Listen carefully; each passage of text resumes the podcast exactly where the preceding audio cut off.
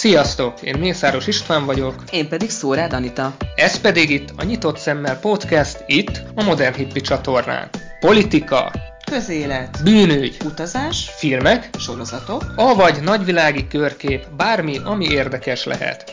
Tarts velünk ma is!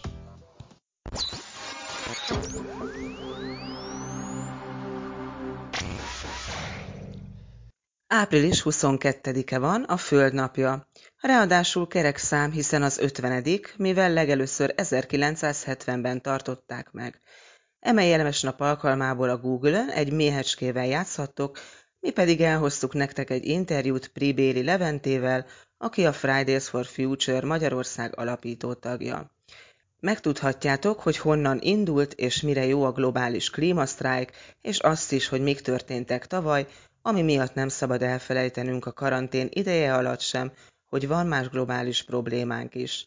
Jöjjön is az interjú, ti pedig osszátok meg kérlek, hogy tényleg együtt tehessünk a jövőnkért. Üdvözlöm az adásunkban Pribéli Leventét, a Fridays for Future budapesti csoportjának a szervezőjét tagját. Ha mesélne egy kicsit arról, hogy mi is a FFF, tehát ezt így fogjuk rövidíteni, így könnyebb kimondani, hogyan jött létre és miért, illetve hogy ön, amiben is, ön miben is vesz részt pontosan? A Fridays for Future egy alulról szerveződő mozgalom, ami alapvetően egy diák mozgalomként, egy iskolai sztrájkként indult el, és azt tekintjük a célunknak, hogy fel, felhívjuk a figyelmet az ökológiai és klímaválságra. Egyrészt arra, hogy ez most történik, másrészt pedig arra, hogy nagyon sürgős cselekvésre van szükség. Ez a most történik, ez igazából csak annyi, hogy azt nagyon szeretnénk hangsúlyozni, hogy ez nem a jövőnek a problémája, hanem ez, ezek már most zajló folyamatok. Az üzenetünk pedig két irányba szól, egyrészt szólunk a társadalom felé, és szeretnénk segíteni a társadalmi változást, ami szükséges ezeknek a problémáknak a megoldásához, másrészt pedig párhuzamosan szólunk a döntéshozókhoz, felső vezetőkhöz is, hogy cselekedjenek a felelősségüknek megfelelően. Értem, és hát nagyjából egyébként a második kérdésemre itt már válaszolt is, hogy akkor igazából miért is alapították, csatlakozott ön ehhez a FFF-hez, mert azért nagy részben már itt ugye erre kaptunk is választ, de ezt kiegészítené -e valamivel? Hát így a személyes oldala az annyi, hogy már nagyon régóta érdekelt engem a természetvédelem, és a páromat is, akivel közösen elkezdtük itthon ezt a mozgalmat szervezni, vagy hát mi voltunk végül is azok, akik elsőként becsatlakoztak, de aztán nagyon sokan másokkal együtt szerveztük ezt, és ugye egyre több város csatlakozott. Tehát a lényeg az, hogy bennem régóta megvolt a természetvédelem iránti érdeklődés, és, és azt ismertem fel, hogy most van egy olyan lehetőség így nemzetközi szinten, ami, ami egy nagyon fontos pillanat, amiben fontos, hogy becsatlakozzunk, és segítsük itthon is, hogy elinduljon. Értem, de akkor egyébként jól értem, ugye, hogy többnyire akkor fiatalok vannak ebben a szervezetben. Igen, alapvetően fiatalok, de igazából bármilyen korosztály számára nyitott, tehát nincsenek megkötések. Hm, tehát akkor úgymond bárki csatlakozhat. Igen. Rendben, és mit tesznek pontosan, mit szeretnének elérni, és mindezt hogyan teszik? A Fridays for Future-nek a fő tevékenysége az az, hogy különböző sztrájkokat, megmozdulásokat, tüntetéseket szervez. Ugye így indult ez az, ez az egész, ahogy már említettem is, Svédországból Greta Thunberg hatására, aki az első volt, aki kiállt és iskolai sztrájkot hirdetett. Tehát továbbra is az FFF megtartotta azt a jellegét, hogy, hogy sztrájkokkal, tüntetésekkel hívja fel a figyelmet ezekre a problémákra, viszont emellett fontosnak tartjuk azt is, hogy közben járunk iskolákba is előadni és beszélni ezekről a témákról. Sőt, ugye többen közülünk még középiskolások, és akár ők is elmennek más középiskolásokkal beszélgetni ezekről, tehát nagyon fontosnak tartjuk ezt az ismeretátadást, vagy, vagy szemléletformálást is, amellett, hogy tüntetünk. Ez így teljesen világos, és mikor volt az utolsó ilyen tüntetésük? A legutóbbi nagy tüntetésünk az november végén volt, és hát most április 24-én lett volna a következő, viszont ugye így a koronavírus helyzet miatt ez most el lesz napolva. Ehelyett egy ilyen digitális online sztrájkban gondolkodunk, de ennek a részletei még nem tiszták. Világos, tehát akkor a figyelemfelhívás azért így megmaradt, és valahogy máshogy, de megpróbálják ezt a jelenlegi helyzetben is továbbvinni. Igen, igen, nagyon fontosnak tartjuk azt, hogy ne felejtsük el ebben a helyzetben sem, hogy van közben egy még nagyobb probléma, vagy egy szintén hatalmas probléma. Itt ugye az fontos látni, hogy a, a koronavírus helyzet kezelése, vagy a koronavírus helyzetnek egyáltalán az előállása is egy csomó szempontból közös az ökológiai válsággal, tehát itt vannak hasonló okok, vannak hasonló mechanizmusok, vagy megoldási lehetőségek is. Így van, így van, és hát igen, mind a kettő nagyon fontos, és mind a kettő egy aktuális probléma, tehát nem lehet az egyiket előtérbe helyezni, mondván, hogy a másik ugye később, később esedékes, mert mind a kettő jelenleg egyszerre zúdult ránk, és ez fontos lenne szerintem is egyébként felfogni, illetve megérteni ugye az emberiségnek. A következő kérdésem így ezen felül, hogy, tehát, hogy ezen a, ezeken a tüntetéseken, vagy ezeken az oktatásokon részt vehet-e bárki, és hogyha igen, akkor hogyan? Tehát teszem azt ugye, hogyha mondjuk az egyik hallgatónk szeretne tenni valamit a környezetéért, és megfordul a fejében, hogy akkor most ezt elkezdeni, akkor mit tud tenni? Tehát csatlakozhat például önökhöz? Igen, bárki számára nyitott ez az egész mozgalom tényleg úgy lehet csatlakozni, hogyha valaki egyetért az alapelvekkel és a célokkal, akkor egyszerűen a saját Fridays for Future tüntetését bejelentheti és megtarthatja. Annyi, hogy van egy nemzetközi weboldal, ahová érdemes regisztrálni azt, hogyha valahová tervezünk egy tüntetést, meg persze mi is örülünk, hogyha, hogyha mondjuk a Fridays for Future Magyarország Facebook oldalnak küld valaki egy üzenetet, hogy, hogy tudjunk róla, hogy ez történik, de teljesen függetlenül akárki csinálhat egy ilyet és persze annak is örülünk, hogyha már létező, tehát már olyan csoportokba csatlakoznak be emberek, amik már létrejöttek különböző városokban. Most Magyarországon is van már több olyan város, ahol működnek Fridays for Future aktivista csoportok. Értem, ez mind jó hír, és egyébként ennek milyen jogi alapja van, tehát hogyha valaki így el akar kezdeni mondjuk önmaga, önhatalmulag egy tüntetést, akkor mekkora az a létszám, amit ő mondjuk így összetoborozhat, vagy hogyan szokott ez történni, mire kell odafigyelni? Hát ami nagyon fontos, hogy mindig bejelentett tüntetéseket tartunk, tehát ezek teljesen legális megmozdulások.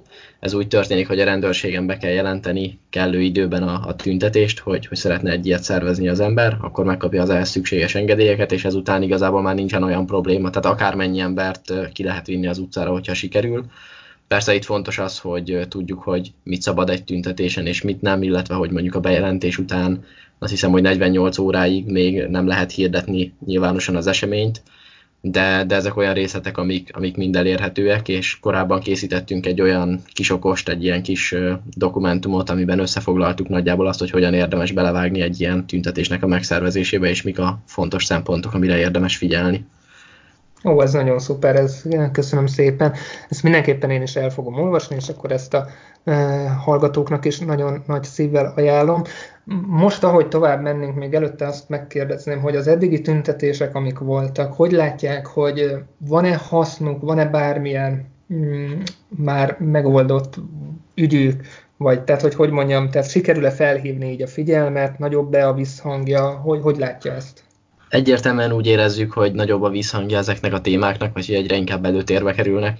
Bár ugye most a koronavírus van leginkább előtérben, de ezelőtt azért azt lehetett érezni, hogy a, főleg a klímaválság az, az nagyon előtérbe került. Most azért hangsúlyozom, hogy a klímaválság, mert ugye korábban már említettem, hogy most egy ökológiai válságról beszélünk, aminek része a klímaválság is, és sokszor ezt így kiemelik és, és külön tárgyalják, mint hogyha semmi mással nem lenne probléma, csak a széndiokszid kibocsátásunkkal, de ugye ez nem így van. Tehát igazából a, az eddigi tüntetéseknek azt a hatását érezzük, hogy, hogy egyrészt a média is figyel ezekre a témákra jobban, vagy egyre inkább beszélnek erről, másrészt az emberekben is lehet látni valamilyen szinten változást, hogy egyre többen figyelnek oda arra, hogy, hogy hogyan élnek. Hogy politikai szinten eddig nem történtek olyan nagy változások, amire azt mondhatnánk, hogy most megoldódott valami, de hát azt tudtuk az elejétől, hogy ez nem lesz egy könnyű dolog, vagy hogy nem egyik pillanatról a másikra lehet ezt megoldani viszont tényleg azt nagyon fontosnak tartjuk hangsúlyozni, hogy, hogy ennek az egésznek az első lépése, hogy változzon valami, az az, hogy egyáltalán tisztába kerüljön a legtöbb ember azzal, hogy mi zajlik, és hogy észrevegyük, hogy, hogy lehetne másképp, és lehetne jobban is élni.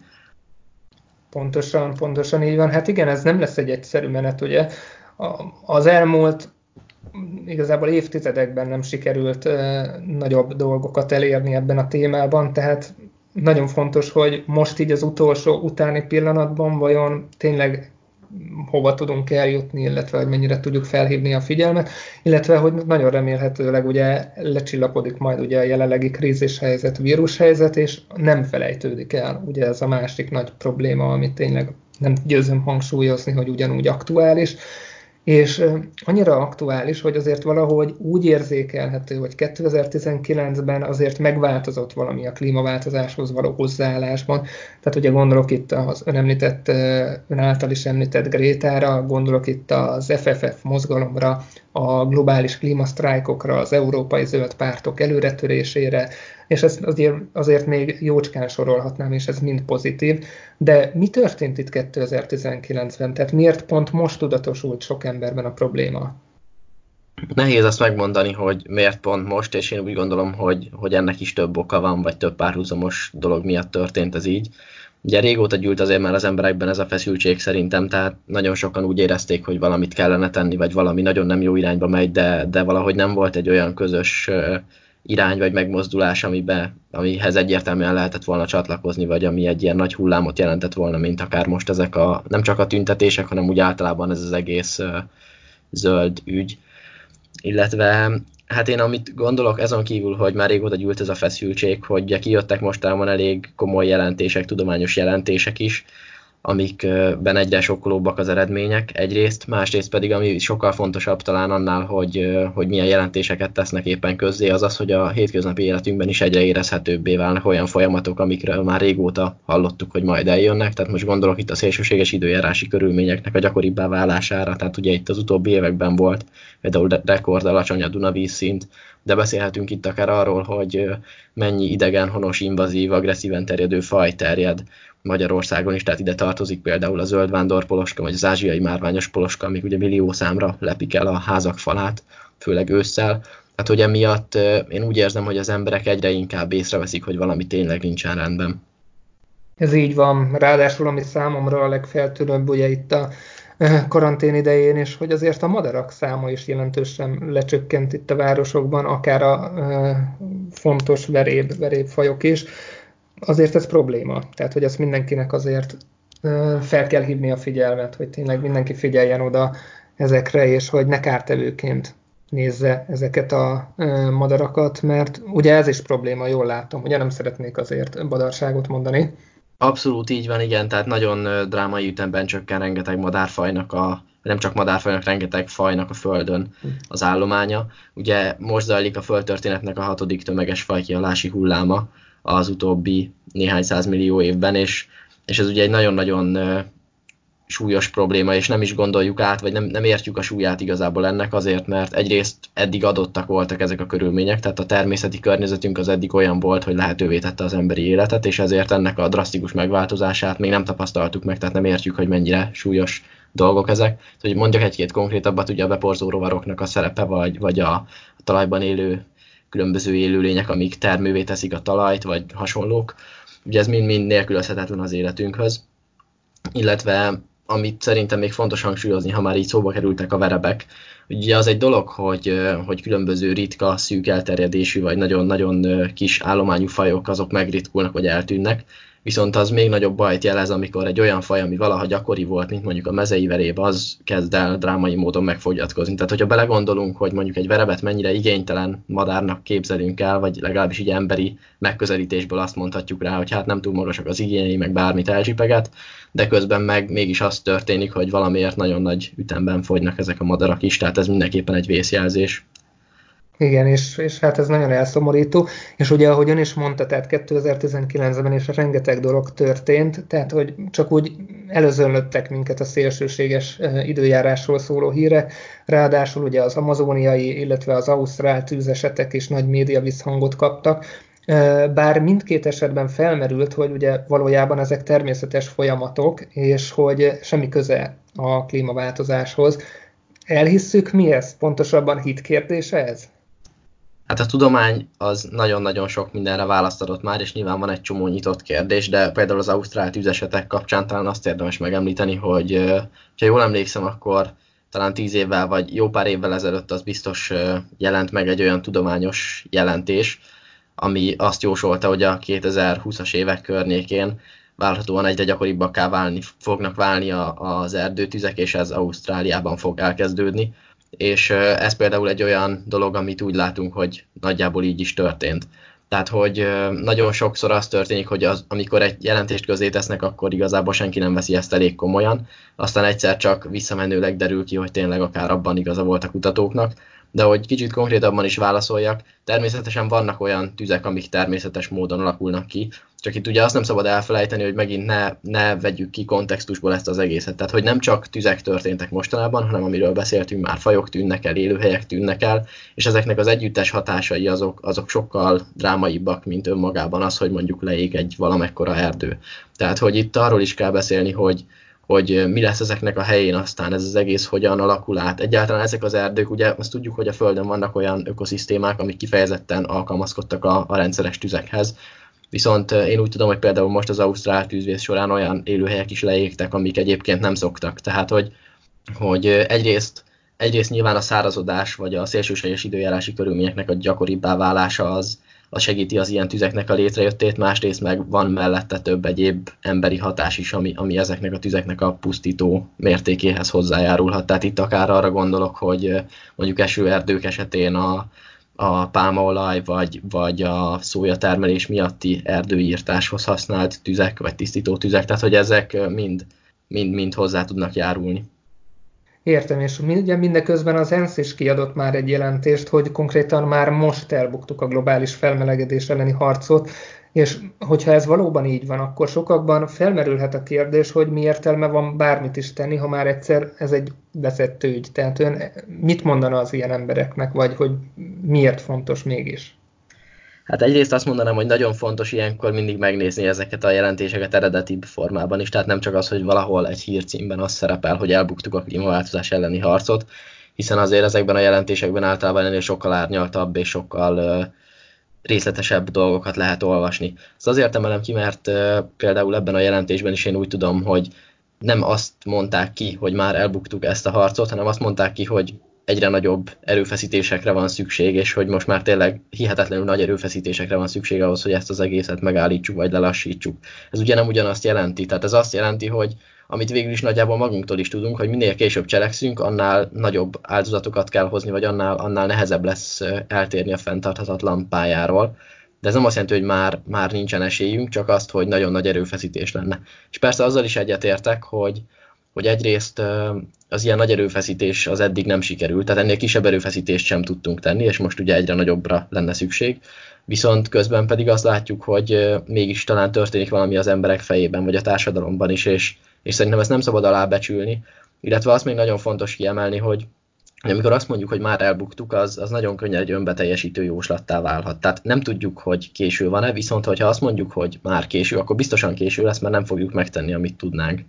Tehát, hogy szerintem ezeket mind fontos hangsúlyozni, illetve azt is, hogy ugye megint a klímaváltozást kiragadva, tehát igazából mit buktunk el, ugye az a kérdés, tehát hogy most mit féltünk igazából. Hogyha én magamból indulok ki, akinek nagyon-nagyon fontos a természet, az élet sokfélesége, akkor nekem minden egyes terület, vagy minden egyes faj, amit, amit sikerül megmenteni, vagy populáció, az mind-mind egy pozitív dolog. Tehát innentől mindig érdemes valamit tenni, mert mindig tudjuk valamilyen szinten mérsékelni ezeket a károkat, vagy, vagy mindig tudunk egy kicsit jobb irány felé haladni.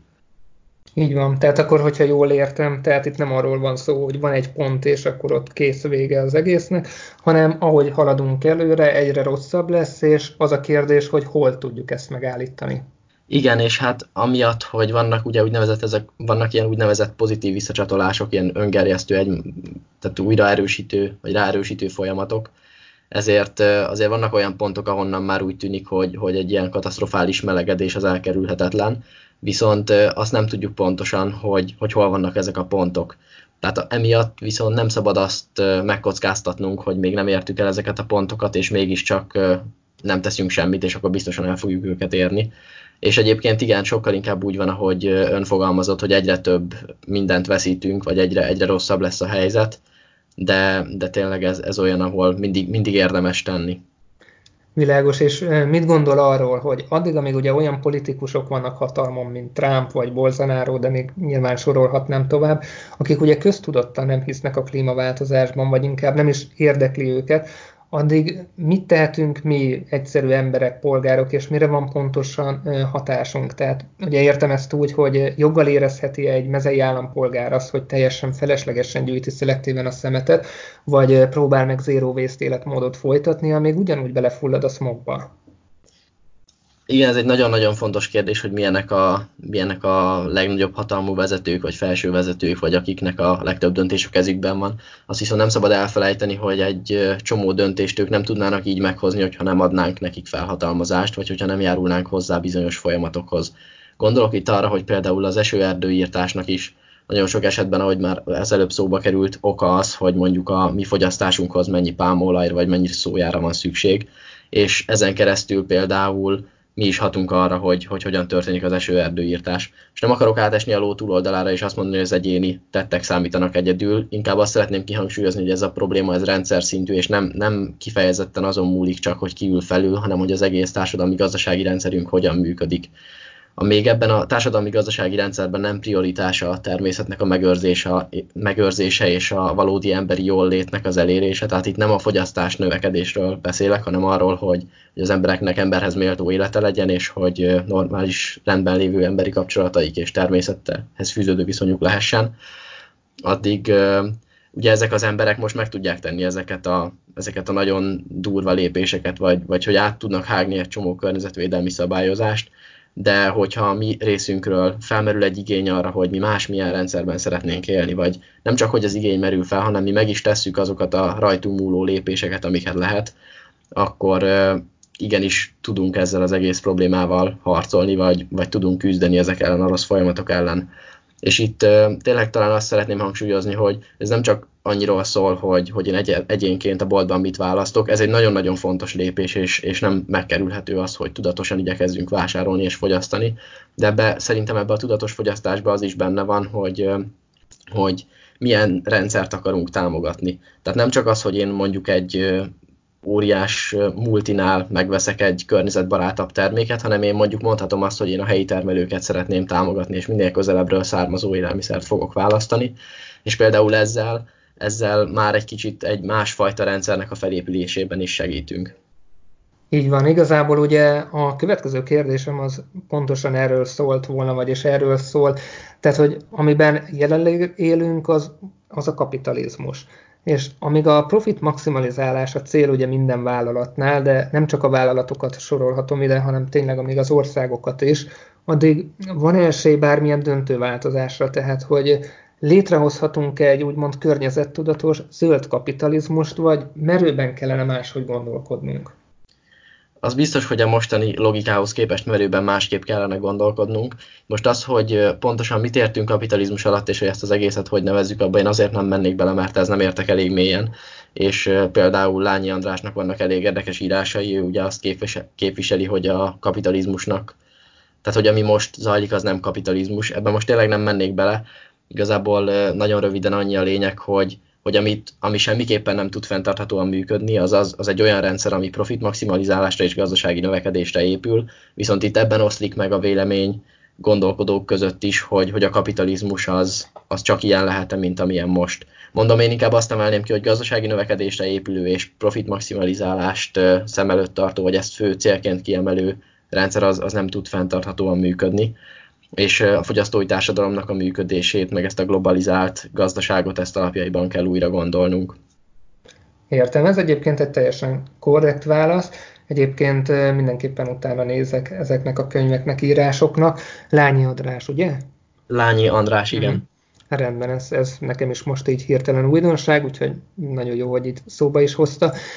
Kicsit térjünk egy vissza Grétához. Ugye sajnos nagyon sok rosszat kap nagyon sok embertől, mind online, mind pedig offline, tehát személyesen is. Mit gondolnak, mi lehet ennek az oka, és hogy összességében az ő hatása végül pozitív, vagy inkább negatív így globálisan nézve?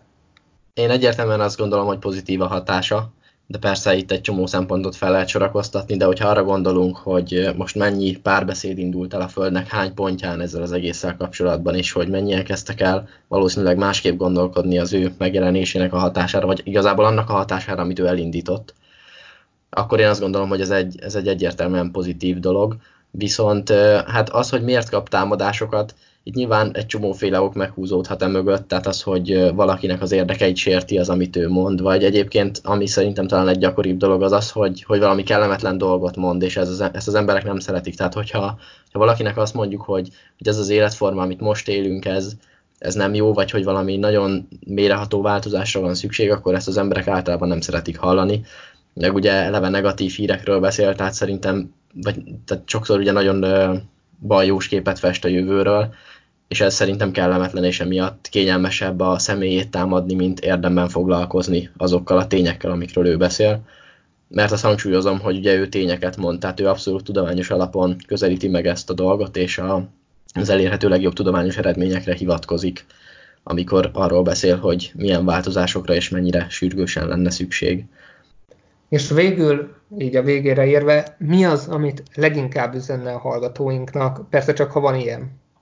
Azt üzenném egyrészt mindenkinek, hogy, hogy nagyon alaposan gondolját, hogy mire van valóban szüksége. Talán itt kezdődik ez az egész másképpen gondolkodás, hogy elkezdjük kritikusan nézni azt, hogy, hogy milyen is az életünk, és hogy, hogy vajon mi az ebből, amit a társadalmi-gazdasági rendszer kényszerít ránk, hogy mi az a fogyasztás, ami, ami egy ilyen kényszerű fogyasztás, amit így kárpótlásként fogyasztunk gyakorlatilag azért, mert egy csomó más dologban hiányérzetünk támad, tehát itt gondolok a korábban már említett emberi kapcsolatokra, vagy, vagy akár arra, hogy mennyi időnk van magunkra, vagy, vagy értelmes munkát végezni például. És ö, szerintem ez az alapja annak, hogy elkezdjünk tudni gondolkodni másképp. Ugye ezt Köves Alexandra szokta mondani, aki egy ökológiai közgazdász, hogy a, a változásnak az egyik legnagyobb akadálya az az, hogy el sem tudjuk képzelni, hogy lehetne másképp élni.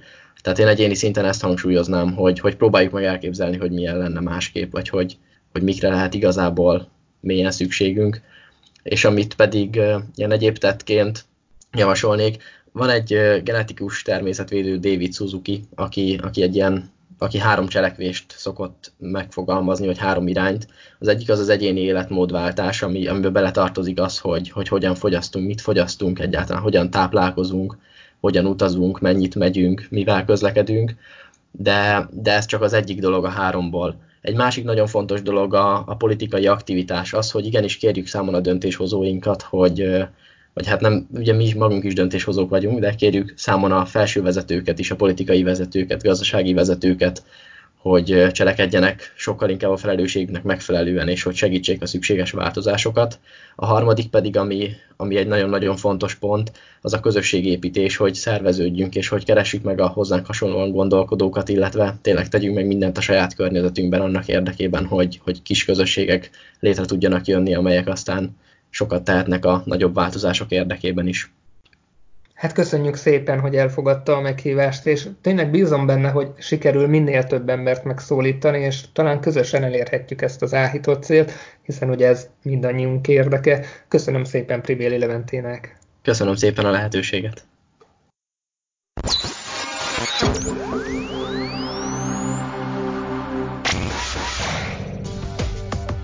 Ez volt a Nyitott Szemmel Podcast aktuális adása. Keres minket Youtube-on, Facebookon, Modern Hippi néven. Iratkozz fel és lájkolj minket, hogy ne maradj le az újdonságokról. Peace!